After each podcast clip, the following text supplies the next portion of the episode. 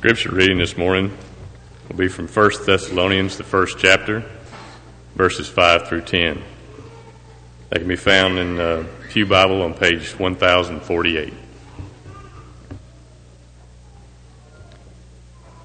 For our gospel did not come to you in word only, but also in power, and in the Holy Spirit, and in much assurance, as you know what kind of men we were among you for your sake. And you became followers of us and of the Lord, having received the word in much affliction, with joy of the Holy Spirit, so that you became examples to all in Macedonia and Achaia who believe. For from you the word of the Lord has bound, sounded forth, not only in Macedonia and Achaia, but also in every place. Your faith toward God has gone out, so that we do not need to say anything. For they themselves declare concerning us what manner of entry we had to you, and how you turned to God from idols to serve the living and true God, and to wait for his Son from heaven, whom he raised from the dead, even Jesus, who delivers us from the wrath to come.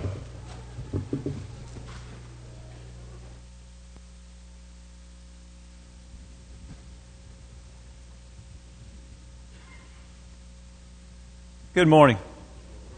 It is good to see each of you. If you're visiting with us this morning, we welcome you again. We're thankful you're here. You being here is an encouragement to us, and we hope that we can be an encouragement to you.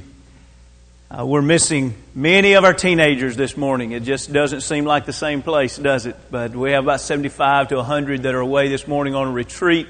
They've been together all weekend and have had a wonderful, wonderful time together and a wonderful topic of, of being a missionary and encouraging our kids to think about spending their life in the mission field and definitely spending their life going about teaching the gospel to others. And what a wonderful weekend they've had, and we appreciate the opportunity they've had to do that.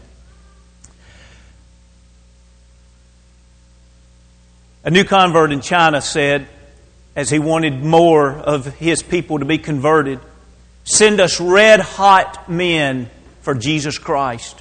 The idea was to find men that their lives were so enthusiastic, they were so on fire for Jesus. The belief that someone that was more enthusiastic could have a greater impact upon the lives of their community than others.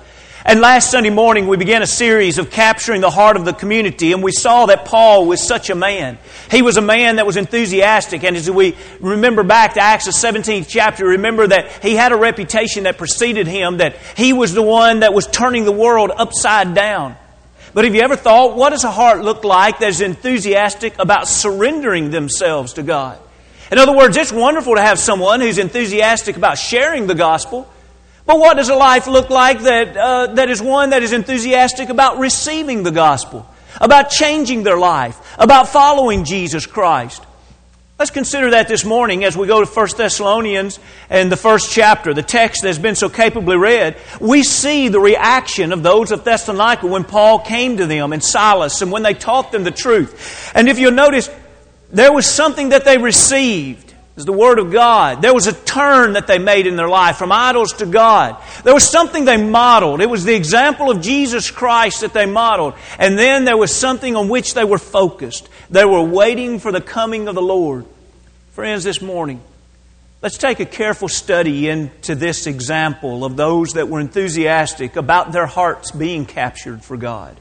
They were enthusiastic about surrendering their life to God. And let's make sure that we all leave here this morning being of the same mindset, of the same mold. Notice, if you will, as we look at verse 6 there again, in the middle of the verse, he says, having received the word in much affliction with joy of the Holy Spirit. Let's go back to Acts the 17th chapter and let's give a quick review of how they did receive the Word. We'll do this quickly because we spent quite a bit of time on this first part last week. But do you remember in verse 2 and 3 of Acts the 17th chapter when Paul said, as his custom was, he went into them and three Sabbaths reasoned with them from the Scriptures, explaining and demonstrating that Christ had to suffer and rise again the third day, saying, or, or rise again from the dead and saying, This Jesus whom I preach to you is the Christ. He took to them the Scriptures. Now, notice this phrase out of our text in 1 Thessalonians. It says, They received the Word in much affliction with joy. And so now Paul is saying here, or he says to them, as Luke records it, he says, Look how they received it. He says, I came to them and I reasoned. Remember, we talked about that being that he discussed it thoroughly. But then he opened, he explained, he opened the scriptures as he discussed it thoroughly. And then we see that he demonstrated it. In other words, he could use from the Old Testament and see how it was fulfilled by Jesus Christ and that New Testament, but also how it was demonstrated in the lives of the believers. In other words, does your life demonstrate the scriptures? Could someone say, I just don't know what a Christian would look like, and they could point to you? That right there, that's just watch how they live with their family. Watch how they interact with the, the people in their community. Look how they act at work. That's a demonstration of someone who's received the Word of God. Well, as you probably remember, some were persuaded there in Thessalonica. Others were not, and they grew into a rage, creating a riot a mob, if you will. And they drug out the people of Jason's household. And that was because they couldn't find Paul and Silas. And they accused that these are the ones that have turned the world upside down. Well, it was because of that in verse 10 here in this same chapter of Acts 17. They were sent out by nighttime under the, the darkness, if you will. They were sent out of town as to spare the life of Paul. You see, that's why I said they received the word in much affliction. Would you receive the word? If you knew that you went back to your house and it would be ransacked, and that there would be people there ready to rough you up, bring you before officials, would you still receive the word? Well, notice how else they received the word as they went into those of Berea. Notice how these individuals, let's read verse 11 of Acts 17. These were more fair minded than those in Thessalonica in that they received the word with all readiness and search the scriptures daily to find out whether these things are so. How powerful is it to receive the word? Friends, it makes all the difference in salvation and destruction. If you look in the scriptures, you'll see that individuals can't surrender their heart to God unless they're willing to receive the word. In other words, it's this simple. You cannot be saved if you will not receive the word. That's why, for example, in Acts, the second chapter, we see those individuals that heard the sermon that Jesus Christ was, was uh, the Messiah and that He was resurrected and that He's coming again. And they said, they didn't know what to do. They said, What shall we do? And they told them to repent and be baptized. Now, who was baptized? In verse 41, it tells us, Those that gladly received the word were baptized. And about 3,000 souls were added to them. Friends, you won't find anyone in the scriptures that was saved unless they received the Word. Now, sometimes we just find it within ourselves a, uh, a, way to say, well, I was at the right place at the right time. It, it, must be okay. In other words, I showed up to Bible class. I showed up to worship. It must be okay. Surely I'm a recipient of the Word. Well, now, what did these individuals do? They didn't believe that just showing up was enough. The text we just read, they came with a readiness. It's the idea of a readiness of mind. They came ready to receive something. And then not only did they receive it, but they engulfed it, as the brother prayed this morning, that the Word would be taken to our heart. They were willing to take it to their heart. And then the Word here says they search the Scriptures daily. They received it and they went back to their houses. And that's a very strong word for search. When you go back to the original text there, it's the idea that to interrogate, to investigate, to examine. In other words, they heard the scriptures taught and they went back on a daily basis and they interrogated the scriptures, if you will. They went in and examined the scriptures. They were going to make sure that what they heard preached was truly the Word of God. Imagine with me, if you will.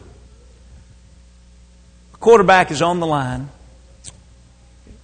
He takes the ball. His receiver goes down, cuts in 10, just like the play has been drawn up. He makes the pass and it hits right on time. Hits the receiver in the numbers. Deflects off his numbers and receiver claps. How's that? The right place, the right time. He goes back to the huddle. Wasn't that awesome? Did you see that? You drew the play up. You said, get there. I was there. Isn't that great? Are you crazy? You're supposed to receive the ball.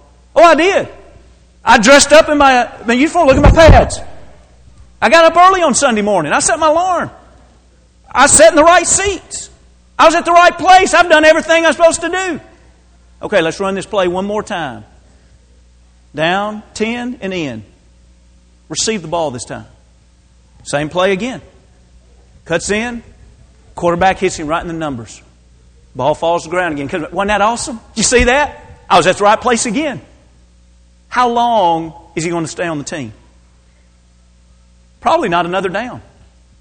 That's probably it because it's pretty dumb, isn't it?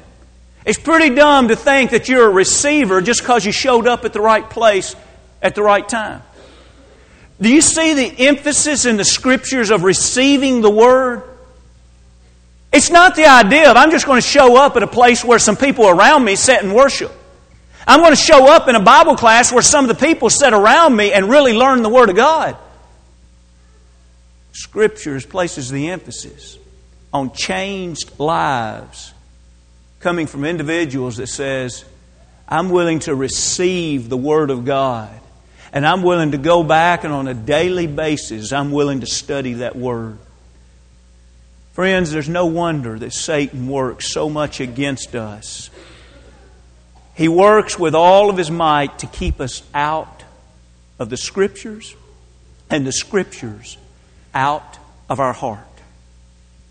Do you realize that if you're here this morning with no intentions of really studying the Bible, Satan is grinning, he's rubbing his hands, and he's saying, I don't have to worry about that one. I've got them.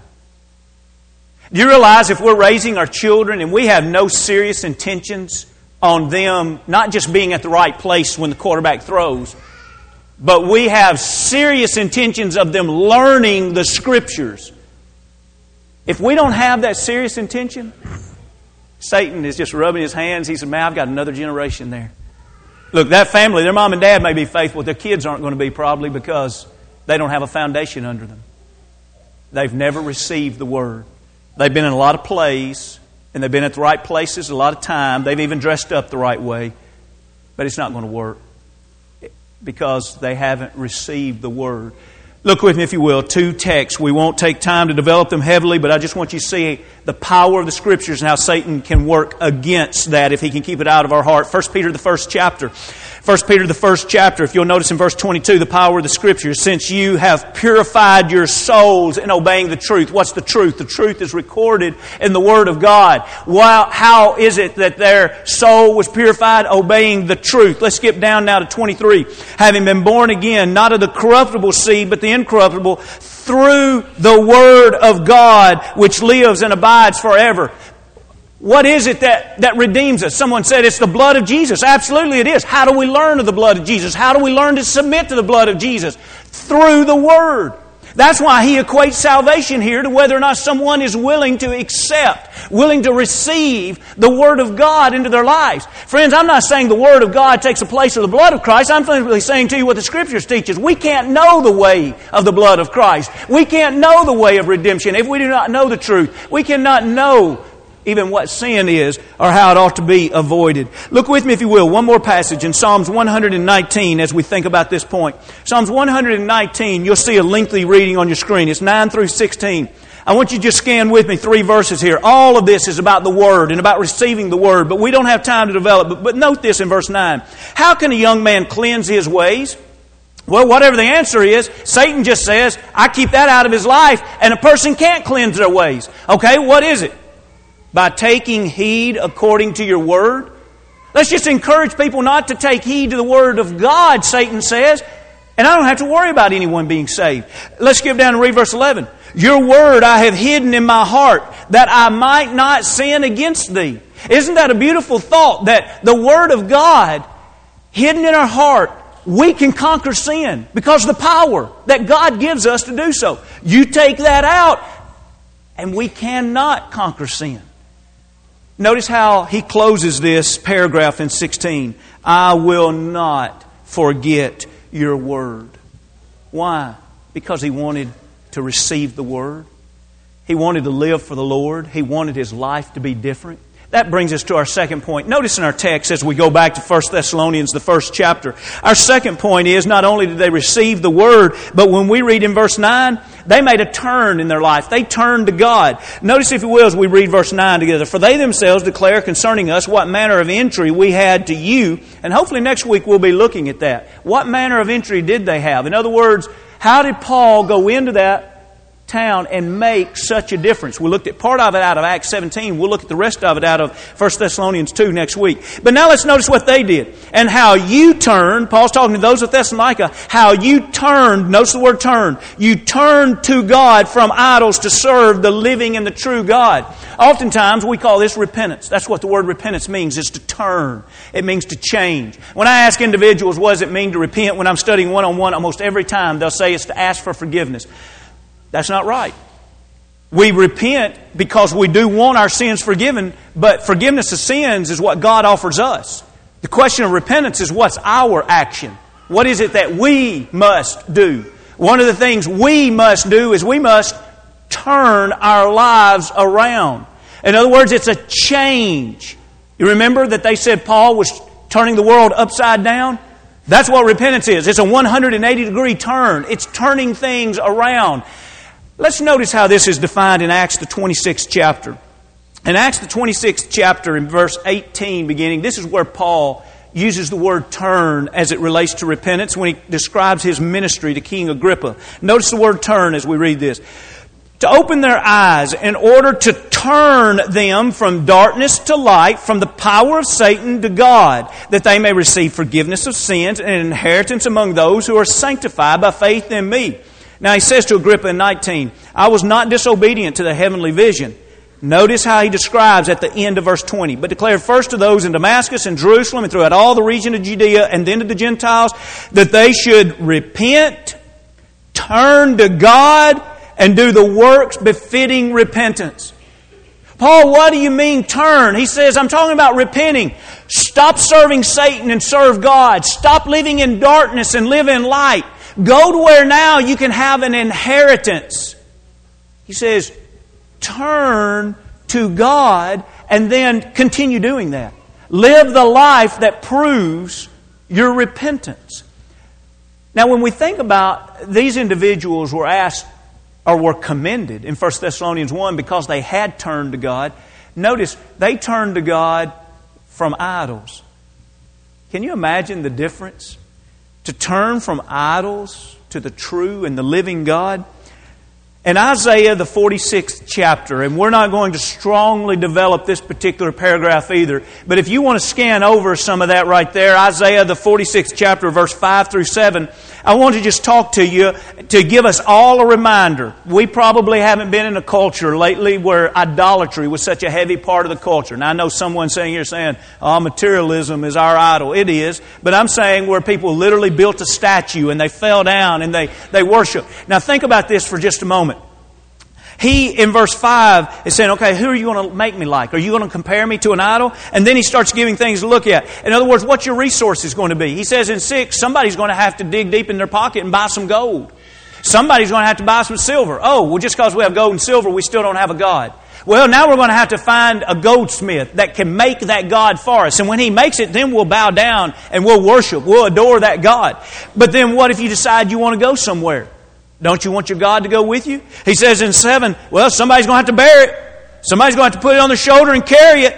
And then whenever you get to wherever you want, hey, where do you want your God to be today? Well, let's set God here while we're living in this particular town. That's our God there. Now, here's the question.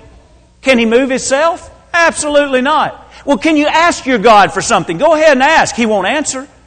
He can't even save you from the smallest troubles, he closes verse 7. Much less save your soul. So, can you imagine the teaching that's taking place here as Paul has worked with these individuals to say, Look at your God. Your God is wholly dependent upon you. You had to have your God made. You have to move your God about. And if your God has any doctrine, you have to be the one that writes the doctrine. And then Paul had taught them about the true and the living God. The God that created us, not we created that God the God that is everywhere. And it doesn't matter where we go, we don't have to take our God with us, He goes with us. Now, we could look at many passages. I want us to look at this next screen, and I want you to notice there's going to be four references there on that next screen. Notice these, like out of Romans 9 and 26. We are to be, and this is a quote out of Hosea, sons of the living God. 2 Corinthians 6 and 16 that we are to be the temple of the living God. 1 Timothy 3 that we are to be the church of the living God. Hebrews 12 and 22, we're looking for that city. Not a city that we built, a city that our God built because He is a living God. You see the emphasis all throughout the Scriptures? It's important we understand that emphasis because we are being asked not to turn our lives to something powerless.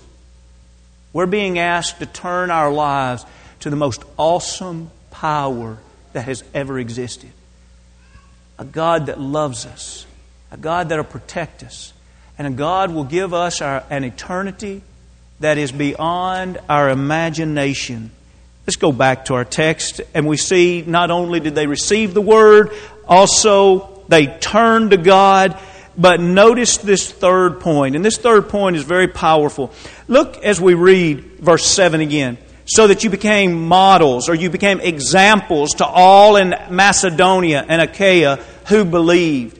This word here, for example, this word that can also and is translated also uh, model. That's an interesting thought. You see, they received the Word of God. It didn't deflect off of them. They took it to heart. They turned their life around by following that. But now here's the question. What did they do day in and day out? They lived their life in such a way that Paul was able to write to them now at this point and say, look, all of Macedonia, all of Achaia has been affected by the way you have modeled Christianity. Now, on the screen, you'll see the definition of, of this to model from the original language. It's the idea of a die as it, be, it is being struck, or a stamp. As we skip down, it's the idea of a statue. It's the idea of a model. It's the idea of inza, in, uh, example, a fashion, a figure, a form, manner, pattern, print. When we see this word in the original language used so many times, it's interesting how many times a different English word is used to translate this word. I want us to simply look at a few passages, and we're simply going to scan these. Uh, we won't take the time to read them in this entirety or, or look them up, but I just want you to see these just so we can better understand the Word. In other words, what is meant when he says that you have been an example? What is the fullness of that word? When we look in John, the 20th chapter, and verse 25, where Thomas needed a little more proof that Jesus really was alive, when he said, I want to see the prints in his hand, what's he saying by print? He's saying that if a nail has gone through his hand, I ought to be able to see that in his hand. I ought to be able to see that print. Or if we go to Acts the seventh chapter, as Stephen is uh, recalling the fact that Moses he built the tabernacle, but he says that it was according to the pattern that he had seen. Do you remember that God even told how many loops were to be in the curtains? He told exactly what color they were to be and what size. Everything about the tabernacle, God gave an exact pattern of how it ought to be. That's the same word as example that's used here of believers. When we go to Romans, the sixth chapter, he talks about the teaching that saves us. And he calls it that form of doctrine. That form. In other words, right now, if I ask you, if, if everybody took out a blank piece of paper and I said, just record some information about yourself. Can you imagine the random things we would get if everybody was just asked a blank sheet, give us some information? Now, what if there was a set form with 10 questions and we passed that out? Everybody complete this form. Well, the, it'd be quite different because there would be a form to follow. The Lord doesn't arbitrarily save. Oh, well, these people, they can just cry out a sinner's prayer. Oh, these people can just be sprinkled. These people can just invite the Lord into their heart. These people can just be anointed. These people can just be slain in the Spirit. It doesn't matter. Oh, yes, it does matter. The Lord says, I save by a form of doctrine. I've given you the exact information of how to be saved. Who were these people at Thessalonica? They were people that were a pattern. They were a form of the doctrine that had been taught. You could look to them and say, How'd you become a Christian? They can show you. They've heard it. They received it. They've changed their life exactly how God wanted it to be changed. In 1 Timothy, the fourth chapter, remember, youth are to be an example. They're to be that pattern, that form to all believers. In 1 Peter 5, if you'll remember, that's where the elders are being spoken to. And they're not to lord over, but they are to be an example. And we go back in our Bibles a little bit to Titus, the second chapter. And if you remember there in Titus, the second chapter, he's speaking to the young men and that they are to have a pattern of good works. In other words, they, you can see that pattern in their life where they follow Christianity. Friends, it is a huge compliment that Paul pays to them when he says, Your life is a model. It is an example that has been spread throughout Achaia and Macedonia. Notice as we read verse 8 how that has been cast even further, uh, in at least greater detail, if you will, in verse 8. For from you the word of the Lord has sounded forth, not only in Macedonia and Achaia, but also in every place. Your faith toward God has gone out so that we do not need to say anything. We sing the song, Ring Out the Message. That's where this, that's the exact phrase. That's where this comes from. From you, the Word of God has rung out. From you, the Word of God has, has been delivered. But not only the Word of God has been delivered from you, but also your faith. Your faith, your example is having an impact on everyone. Now, the faith there is that one faith that is spoken about in Ephesians, the fourth chapter, in verse 5. One Lord, one faith, and one baptism. And that one faith is what we develop whenever we follow the Scriptures. You see, they received the Word, they changed their life. You can say, What faith are you? I'm of the faith of Jesus Christ. That has been rung out throughout the land, the spreading of the Word of God. Now, let's extend the invitation by looking at verse 10. You see, not only did they do this day in and day out, but they did that with a focus in mind. Look back at verse 10 and to wait. Notice that phrase. To wait for his Son from heaven, whom he raised from the dead, even Jesus Christ, who delivers us from the wrath to come. Paul's commending them here. In other words, whatever this wait is, it's a very positive thing. He's saying, I'm so impressed the way you received the, the Word of God. I'm so impressed the way you've turned from idols to God. I'm so impressed the way you've modeled the, the life of Jesus Christ. And I'm so impressed that you're waiting on the coming of Jesus. Now, this might have been misunderstood even by the readers of this day because in 2 Thessalonians, he writes because some of them had literally sat down and started twiddling their thumbs and waiting, doing nothing. And so that's where he tells them if a man wouldn't eat, if a man wouldn't work, neither should he eat. He tells them to get up, stop being busybodies, and get back to work, get about your life. In other words, the waiting here doesn't mean that you do nothing. The waiting is that you are prepared when the appointment arrives. Now, I, I want to give you um, just kind of like a made up illustration because I'll have to give you some details because none of you have ever been in this scenario. Uh, but if you'll just really try to imagine this, you, you can imagine this happening if, if you've ever, well, the husband gets ready.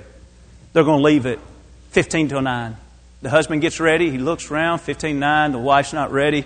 So he says, well, if I'm going to wait, I'll at least I'll shine my shoes. Sits down in the living room, shines shoes. Wife passes through in a minute. She thinks to herself, "He's not ready again. He's shining his shoes. I'll just go back here." And she starts doing something. Finally, it's like five till, and one of them says, "If you don't hurry, we're going to be late." And the other says, Hurry, I've been waiting on you. Oh no, you haven't. You weren't waiting on me. Yes, I was waiting on you. I was ready at a quarter till. No, you weren't. You were shining your shoes. I've been waiting on you. Oh, I've been ready the whole time. I was just back here in the bedroom doing whatever women do. I don't know. And, uh, and so, and, and so you know what's happening. And neither one of them wants to admit, I wasn't ready when the time came. You weren't waiting on me. I was waiting on you. Because when the appointed time came, I was ready. That is exactly, exactly what they're being praised for here. He's saying that appointed time is out in the future, and he tells them over in the fifth chapter, it's like a thief in the night. We don't know when it is. But whenever that appointed time comes, he says, it's wonderful because you're waiting. You're ready for it. You've done everything that you need to do to prepare for this, and you're ready. It's appointed that a man wants to die. We'll talk about that tonight. And after this, the judgment. And isn't that a beautiful thought? He says that judgment is it's an appointed time. Your death is an appointed time. And you know what?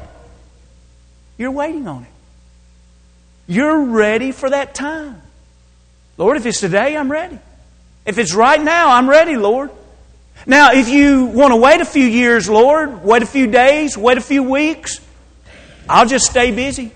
I'll continue receiving the Word. I'll continue making changes in my life to draw closer to you, God. I'll continue to model Christianity, and I'm just going to continue waiting on that day. This morning, are you waiting? Or if the Lord came right now, you'd be tempted to say, Give me five minutes, God. That's why it's like a thief in the night. There's no five minutes. There's no, Lord, if you could just give me a half a day, I, I could get things right. This morning, let's get things right now. Let's wait. It's a good wait. It's a wait that brings peace into our life. If you've never been baptized in Christ for remission of sins, won't you do that this morning if you need to? If you have been baptized into Christ and somewhere along the way you've let something distract you from your wait, you're no longer prepared. Won't you repent of sins and confess them and let's pray forgiveness?